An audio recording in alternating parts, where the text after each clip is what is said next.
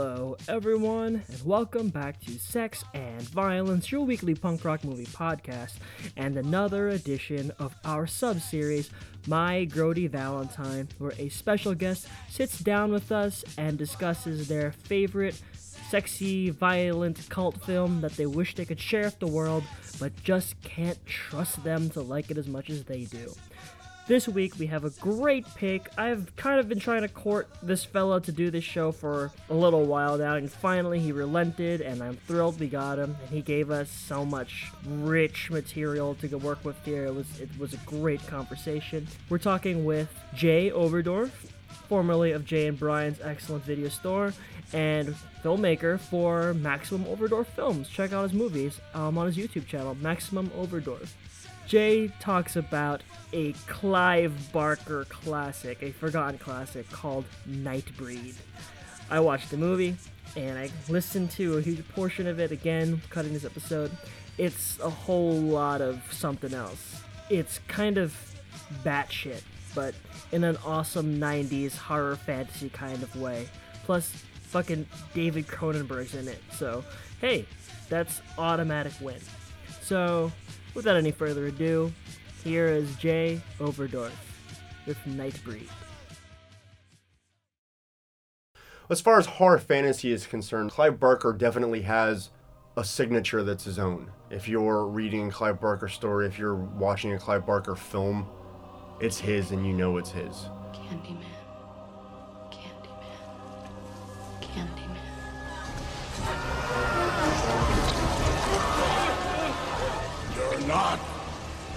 Worthy, none of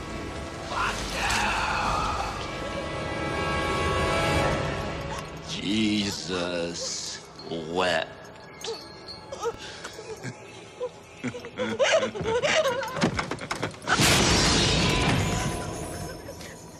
He is a playwright, a screenwriter, a novelist, a filmmaker, a painter, writes comic books. Like, I don't think there's a single thing he hasn't had his hand in. An artist of the truest form as far as horror is concerned. My name is Jay, formerly owner of Jay and Brian's Excellent Video Store. I am an independent filmmaker. You can check some of my films out on YouTube, Maximum Overdorf Films or 3BR Pictures. And uh, used to host Saturday cult horror movie screenings at the Steel Stacks. Who's buried in Midian? Ain't nothing but dead folk. Somewhere. Hidden from sight. Closer than you might think. Is a place that's not on any map. Midian. Something's breeding there. It looks a lot like hell. But they call it home. There goes the neighborhood. They're not pretty. They're not neighborly. You'll come back now. You hear? They're not even human. But this time, they're the good guys. From the imagination of Clive Barker comes Nightbreed.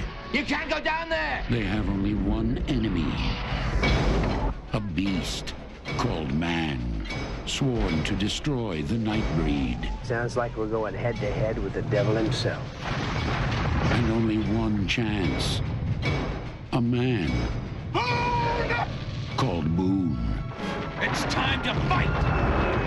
Go get 'em, boys. I'll kill you all. What chance have we got? They're armed. So am I. Out of your deepest fears and your darkest fantasies, Clive Barker brings you a startling new breed of adventure. I won't let you down. Nightbreed. At last, the night has a hero. Outstanding. Nightbreed is a 1990 feature length film written and directed by Clive Barker, adapted from his book Cabal. It focuses on Boone. He is I want to say a guy who just hasn't found his way in the world. He's lost. He trying to figure himself out. He never really felt like he belonged, you know, with us, with society. Decker's been calling again. When? All last week, every day. And what does he want? I don't know. I haven't talked to him. I haven't called him back. Well, if he can help. I just so frustrated. You spend all that time working with somebody. and- Look, go see him. Okay, tell him it's all gone except the bad dreams. Dreams aren't even that bad anymore. I'm actually beginning to like them. He has a girlfriend named Lori. She's an artist and a musician. She she understands that that he doesn't really feel like he belongs. She accepts him, tries to tries to encourage him. Boone has has nightmares. Boone has uh, uh, bad dreams about monsters and death. He seeks psychiatric help for this. His psychiatrist, Dr. Decker, convinces him that during blackouts he actually goes and commits the crimes that he describes in his dreams. Well, when you imagine yourself being taken away to this invented city, to Midian, what sins were you going to be forgiven? Are we back in therapy, Doctor? They were just dreams. Midian doesn't exist. Monsters don't exist. But murder does, Aaron. Murder is very, very real. It might start in the mind, but then it changes to flesh and blood. I'm gonna light up for this one. Let's talk about the cast.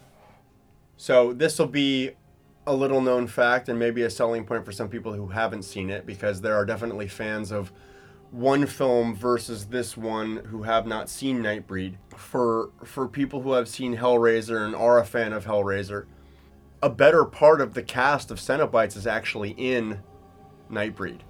Lylesburg, he is a, a much older looking gentleman, kind of looks like Father Time with red eyes and like gills in his cheeks. Are you prepared to be judged by the god? Yes. That is actually Doug Bradley who plays Pinhead. Oh, no tears, please. It's a waste of good suffering. And then, in, in, in the vein of speaking with all the studio interference that happened with that movie, they did not like his voice, so they changed it for the film. So it's actually, unfortunately, not his voice in any version of the film that you watch. And then I believe the Nightbreed character's name is Kinski. He's got like the moon shaped face. Who is your advocate? I am. Have you tutored him in the law? Yes, he has. Let the advocate answer. Yes, I have. He was uh, the Chatterer in Hellraiser, the one that smacked its teeth together all the time.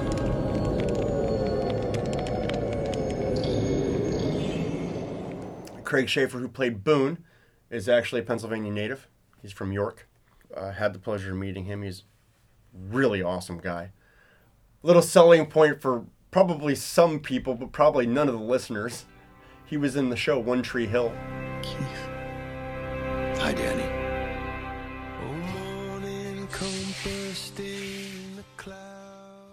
Most importantly, the villain of the film, Dr. Decker, is played by none other than the director of many, many, many a great horror film, David Cronenberg. Freeze!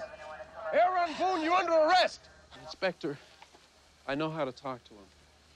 Boone, it's gonna be okay. They know everything now. I've explained everything to them. They're not gonna hurt you. I didn't do it. I didn't hurt anyone. Of course you didn't. And you believe me? I believe you. He's got a gun! No! In he has had several cameos in films, uh, but this is the one that he carries, and he is phenomenal. Just haunting voice, haunting performance as a mass slasher. Just hits the nail on the head. Just doesn't miss a beat as the villain of a horror movie. He is absolutely and totally fantastic. And just for shits and giggles, Google pictures of him and Clive Barker uh, on the set of that film. They literally look like best buds. It is hysterical.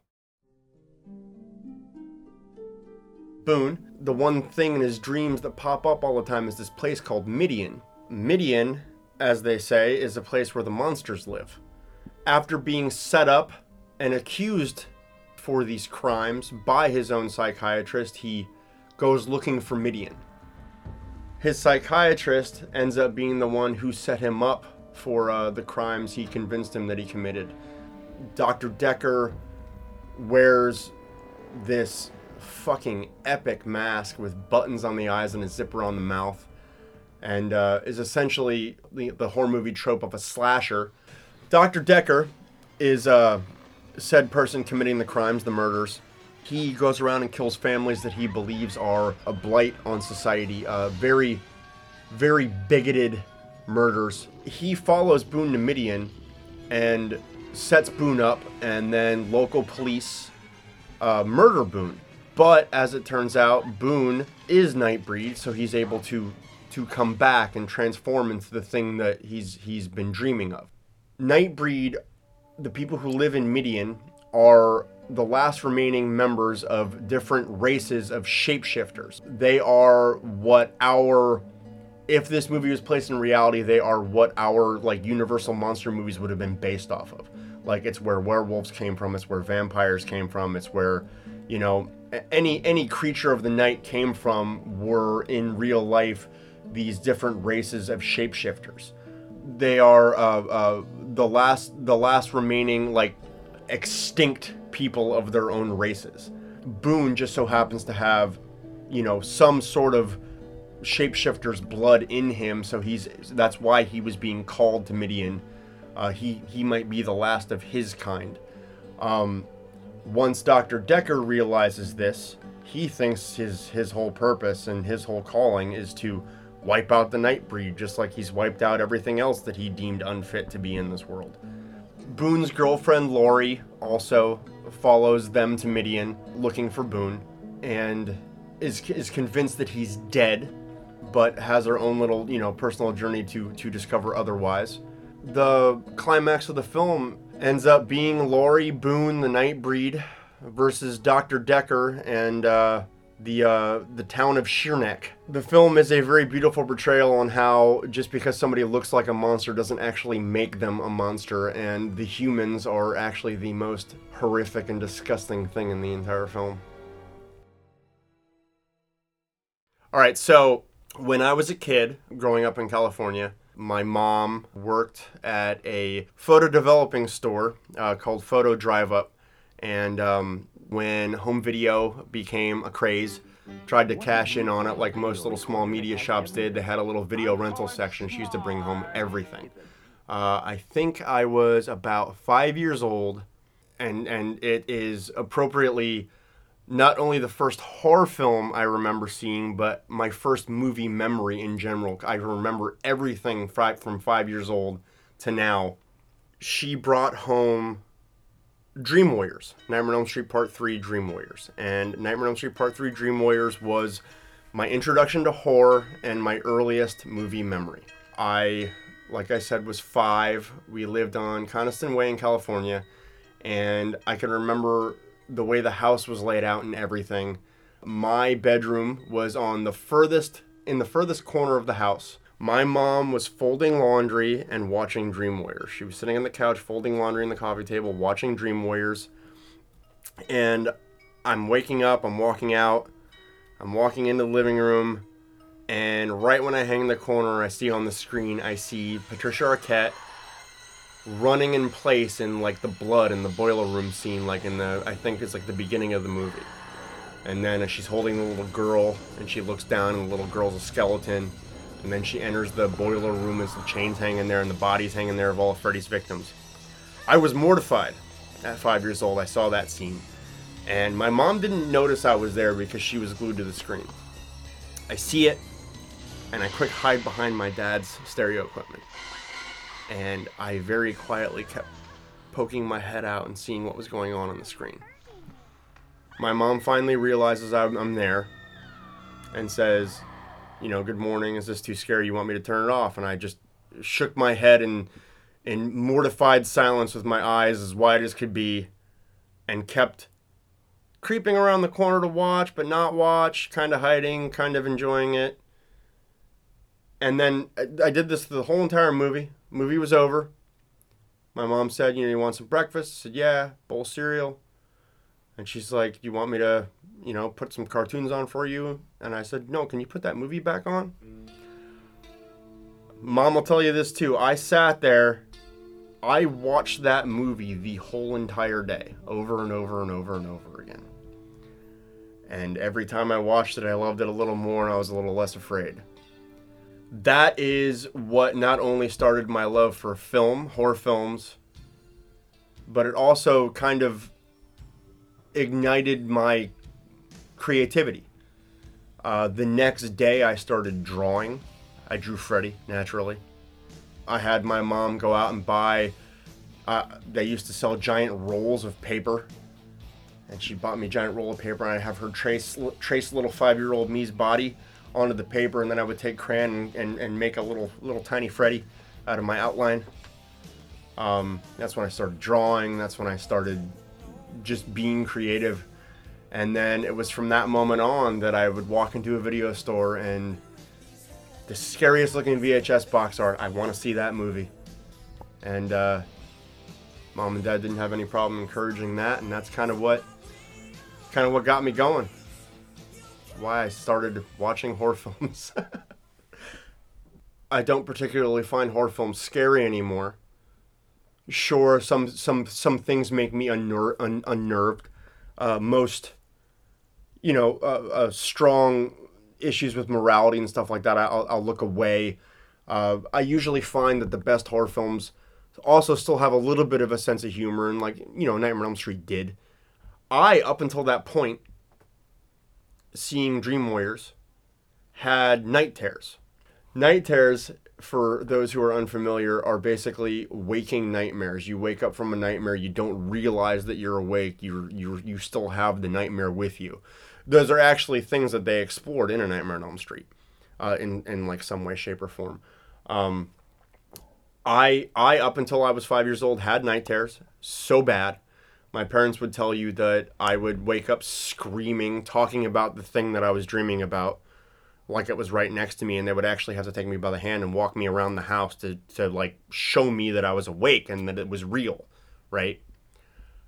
True story, my night terror stopped after I saw a movie about a guy who killed kids in their sleep. For some reason, my five year old brain rationalized reality and fiction, and it never happened again. Yeah, true story. As, as a film, uh, one of the things that after after having seen it that made Nightbreed so good in my opinion is that it's very much Clive Barker's personality is in it, in it so much. I mentioned that Clive Barker was a playwright. I, I feel that there are parts of the film that are very theater. There are these dance segments, like when he's dreaming in the beginning of the film, where it feels very much like a play, like you're like looking at a, a very elaborate set, and there's this big, you know, dance number over over Danny Elfman's score, you know. Uh, just all these different things outside of it just being a horror film that, that, that make it so colorful and creative and unique. This is the movie I think people should see because it's not it's not your standard five victim slasher flick. There's set design, there's character design, it's got a story. It's not it's not just as I had mentioned blood, tits and drugs. Although I think it has some of that too. You know, it kind of caters to everybody as far as that's concerned, but it is really at the end of the day, I think it's a cine, it's like a cinematic cauldron. It's got a little bit of everything. It's it's it's entertaining throughout. It's got your sex and violence, but it's got your it's got your art it's got your music. It's got your just this huge cast of unique characters that you just wish you could see more. And for me, it was relatable. I I kind of first and foremost, I you know I kind of always, as I said before, the the the outcast to feel like a monster surrounded by humans. I related to Boone. I think that's the standard for my idols. People like Boone. Clive Barker. His films, as far as like my my whole life watching horror films and being into horror films, as I mentioned, they just they've always stood out to me. There's always been something different about them, like the the signature that I mentioned. You you know they're his. They're they're unique. They're they're they're colorful and visceral and characters like this don't exist in any other story. Uh, uh, uh, in a weird way, and, and, and this is coming from a, a, a non-religious person, but they're they're biblical. They usually have a lot to do with heaven and hell, but neither of them ever look pretty. Neither heaven nor hell ever look pretty. Just a very unique relationship between horror and fantasy, between sex and violence. The films, the stories, they're it's art. You can't call it anything else. It's just it's art.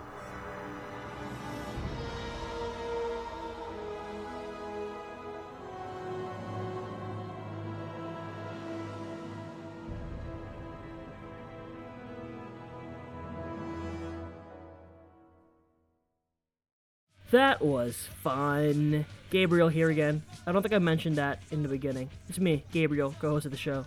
What up?